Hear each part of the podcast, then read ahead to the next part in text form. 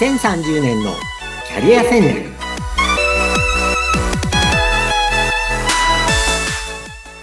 こんにちは。人材開発コンサルタントの山岸真嗣です。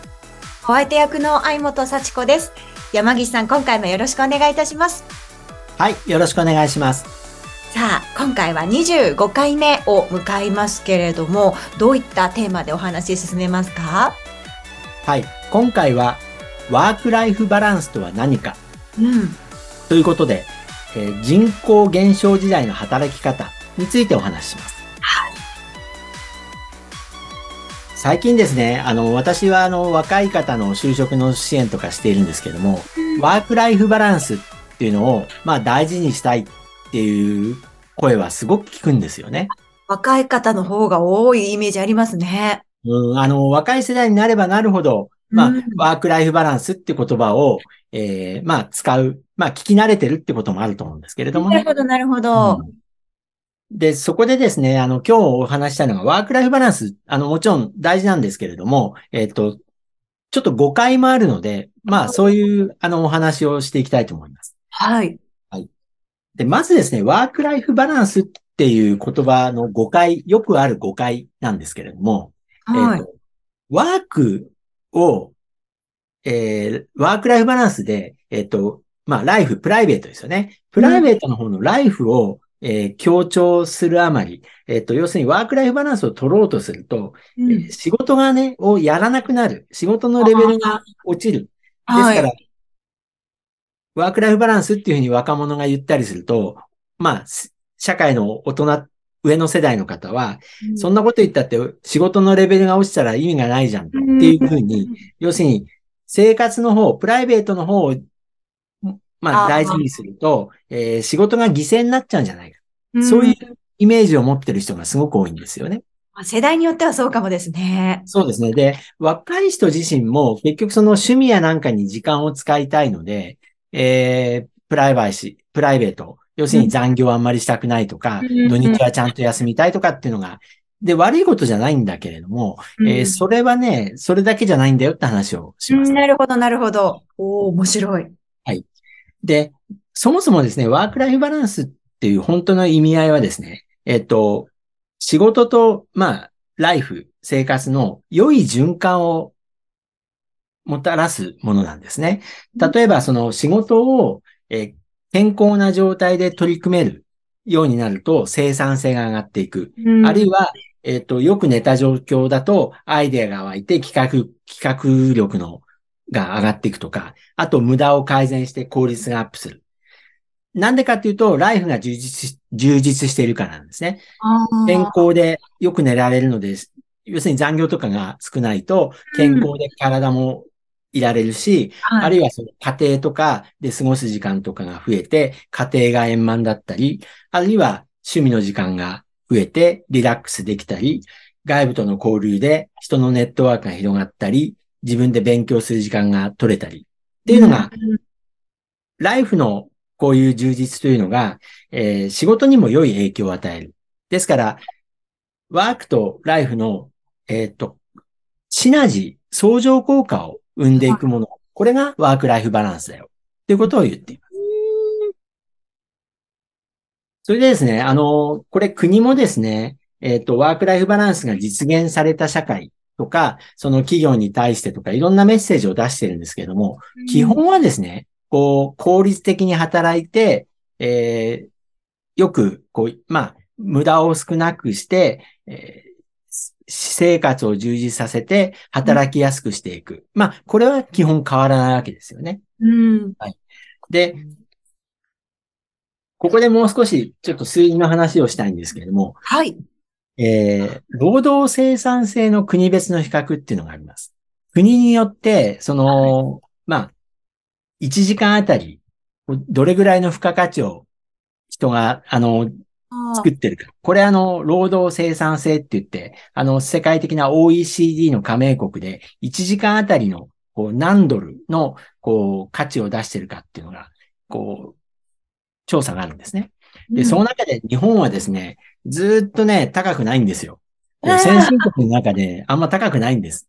あら、でうん。結局、アメリカとかドイツとかの3分の2ぐらいしかね、1人当たりの生産性、時間当たりの労働生産性がずっとないんですね。それはちょっとこう 考えちゃいますね。うん。で、それはどうしてかっていうとですね、あのーいろんな側面あるんですけれども、日本人ってやっぱね、長時間労働するのが良いことだっていうのがなんか染みついてるんですよ。ありますね。昨日な、あの、終電だったよみたいなの自慢げに、みたいな。。でね、これ背景を私なりに考えるとね、はいあの、もともと日本人の8割ぐらいはね、農家だったはずなんですよ。水田農家。8割までいかないかもしれないけど、農業従事者がすごく多かったわけですよ。そ、の、戦後すぐぐらいまでは。で、そうするとですね、日本のこう、水田農家っていうのは、手間をかければかけるほどね、やっぱりお米が取れるんですよ。あー、なるほど。うん。で、で、しかも村全体とか、まあ、その家族全体で少しでも長い時間、朝も早くから日が暮れるまで、その、まあ、田植えをした後に雑草を抜いたり、虫やなんかを取ったり、あるいはその途中で肥料を撒いたりね。いろんなことね、手間暇かける方が農業っていうのはね、成果が出るわけですよ。うん。まあ、うん機会もないですしね。そうなんですよ。で、みんなで作業をしていて、その、例えば、チームで終わらないとみんなが手伝い合うわけですよ。であーこれがね、日本の社会のベースにあると私は思っていて、あ、なるほど。うん、で、チームで仕事をするのは良いことなんだけれども、えー日本の場合ね、他の人がまだ残業してたら帰れないとかね、帰りにくいとか。特に偉い人？そうなんですよ。偉い人がね、残ってるとね、帰りにくいんですよ。帰れないですね。ねえ。で、それがね、まあ、あの、なんか、心の底に、やっぱりその農業時代のね、農耕社会時代の、こう、なん、か、残像が残ってる気がすごくしてまああ、すもう DNA に刻まれてるんでしす。ょうね。いや、だからね、結局学校教育なんかもね、みんなで何かをやりましょうみたいなのは、すごく多いんですよね。ちょっと連帯責任に近いようなものも、なんとなく植え込まれてるかもしれないですよね。そうなんですよ。で、うん学校教育の中でも、こう、最近変わってきてますけれども、自分の意見をガンって出すよりは、あの、みんなで話し合いをして、みんなで、こう、決めていくみたいなね。うんで、それは悪いことだけじゃないんだけれども、うんやっぱりね、それが今でもずっと尾を引いてる気がします。でこれがあの、いわゆるですね、ジョブ型の雇用っていう役割を明確にして、一人ずつの役割をこう明確にしにくいとこが今やっぱり効率が悪い原因の一つだと言われてるんですね。うんなるほど、なるほど。うんあの、お欧米の会社、アジアもそうなんですけど、日本以外の多くの国はですね、一人一人の仕事の役割が明確なんですよ。もう、こっからここまでみたいな。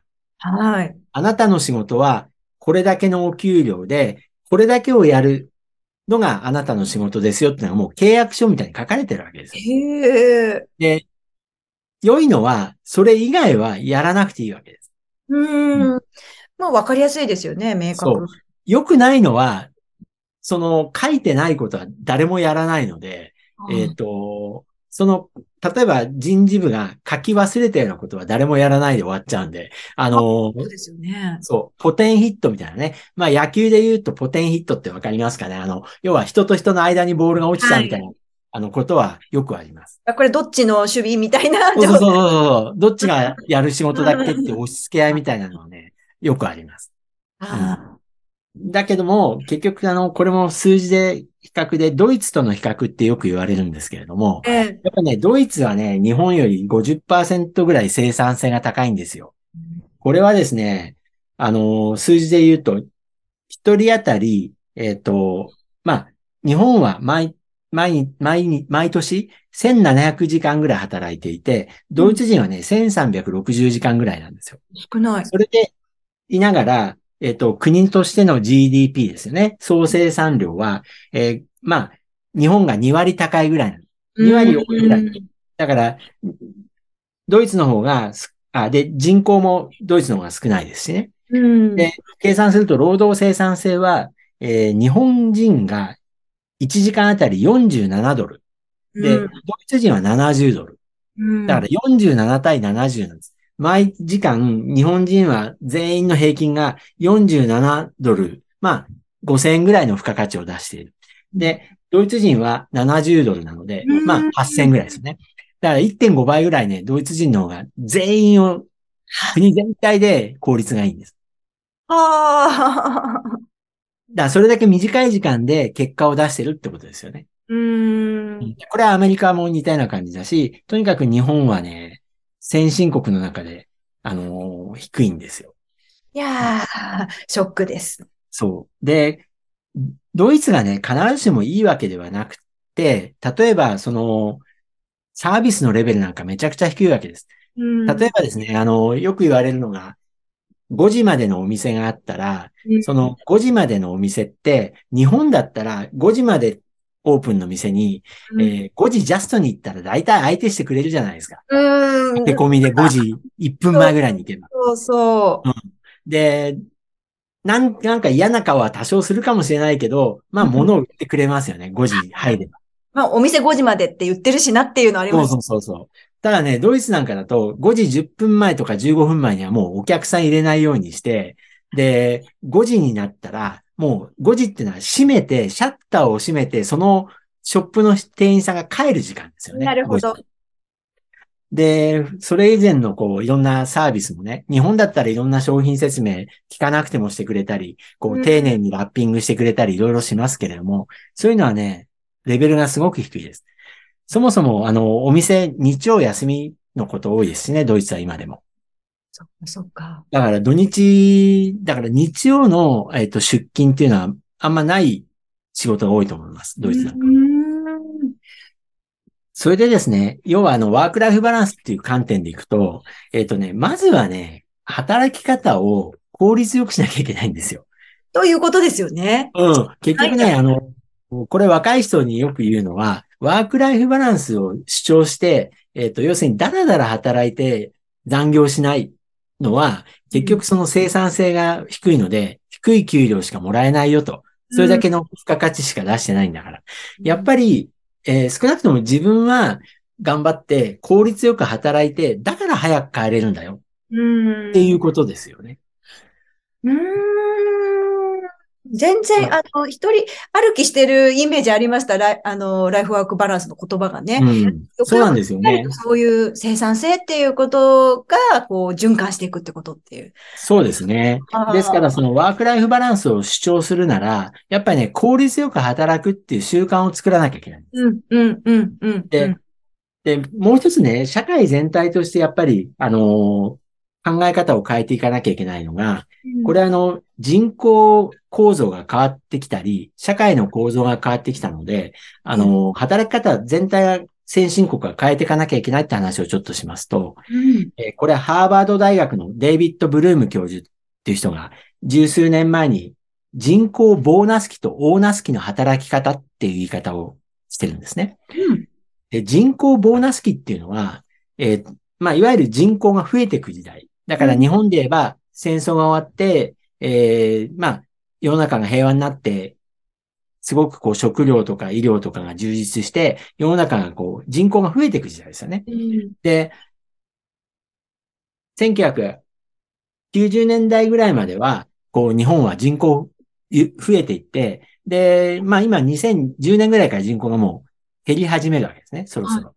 で、要するに増えてた時代は、まあ世の中の産業構造としても、製造業とか、まああの、第一次産業、第二次産業が中心だったので、はい。男性の方が力仕事はやっぱ向いてたんですよ。うん力仕事とか、その、割とこう、まあ、いわゆる汗水垂らして働く仕事は。はい。なので、えー当時はですね、人口、若者も増えていってたし、その一次産業、二次産業で力仕事が価値があったので、男性が外で働いて、女性は家で主婦っていうモデルが、まあ、あのー前回もお話したように、欧米でも普通だったんですよ。うん。それがですね、えっ、と、やっぱりこの人口オーナス期、増えない時代になっていくと、どんどん高齢化社会になると、で、そもそもし若者自体が減ってるので、やっぱりね、なるべく男女とも、で、男女だけじゃなくて、障害のある方とか、そのシニアの再雇用とかも含めて、えっ、と、やっぱ頭脳労働の比率が増えてきたので、力仕事じゃないんですよね、もはやね。うんうんうん。で、かつ労働力足りないので、みんなが働いた方がいいわけです。うん。で、そのためには、なるべく短時間で働く仕組みにしていかなきゃいけない。うん。それは、やっぱりあの、頭脳労働なので、で、うん IT なんかの、えーいろんなツールも進歩しているので、で、シニアな方も女性も、障害のある方も、長時間労働には向いてないので、うん。で、あとはそのアイデアを出すとか、いろんなこう新しいことをやっていくのに価値が出る時代なので、はいなるべくいろんな人がね、アイデアを出し合うとか、えっ、と、する方が、良い考えが浮かぶんですよね。うん。でいろいろんな業務改善とかもその方が進むわけです。はい。ですから、その辺をですね、この、まあ、デイビッド・ブルーム先生、ハーバード大学の教授ですけど、十数年前から、ボーナス期とオーナス期、人口の、っていう言い方をして、これ国会の、えっと、まあ、中でもこれが議論されている。うーん。ですから、ほ方向としては、この人口オーナス期の働き方に国の制度とかもしていって、ですから、そこのためのワークライフバランスなんですよね。うん。ですから、働き方改革って言葉でね、随分こう、残業時間そのものは、あのー減ってきた会社は多いと思うんですね。うん。ただ、その、次にやらなきゃいけないのは、合わせてやらなきゃいけないのは生産性の向上なんですよ。はい。うん。残業を減らして生産性上がらなかったら、ただ日本の国全体の、こう、経済的な付加価値は下がっていっちゃうので。うん。うん。やっぱりだから、効率を上げて、えー生産性上げてで、いろんな人のアイデアを出し合って、その、新しい事業、ビジネスを作っていくとか、こう、新しい付加価値を世界に向けて戦える、こう、領域を発信していく。それが日本の国にとって大事なんですね。なるほど。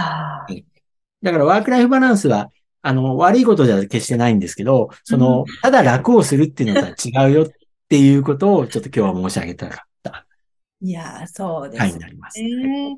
そこ分かってないと、本当にこう、まあ楽をしたいとか、自分中心のね、生活がしたいって主張しちゃってるように聞こえちゃうから、まあそうですね。でも本当に今日本が大きく考え方ごと変えていかなきゃいけない過渡期に来てんのかなっていうのを感じますね。そうですね。やっぱり世界の中で、こう、日本があるレベルで先進国で経済大国で居続けるためには、やっぱり、あの、生産性を上げていかなきゃいけない。で、いろんな人が働きやすくしていかなきゃいけない。うん。特に女性は、えー社会でまだ活躍度が低いので、相対的に。宝の山なわけですよ。女性が働けるってことは、それだけ成長のドライバーになるので。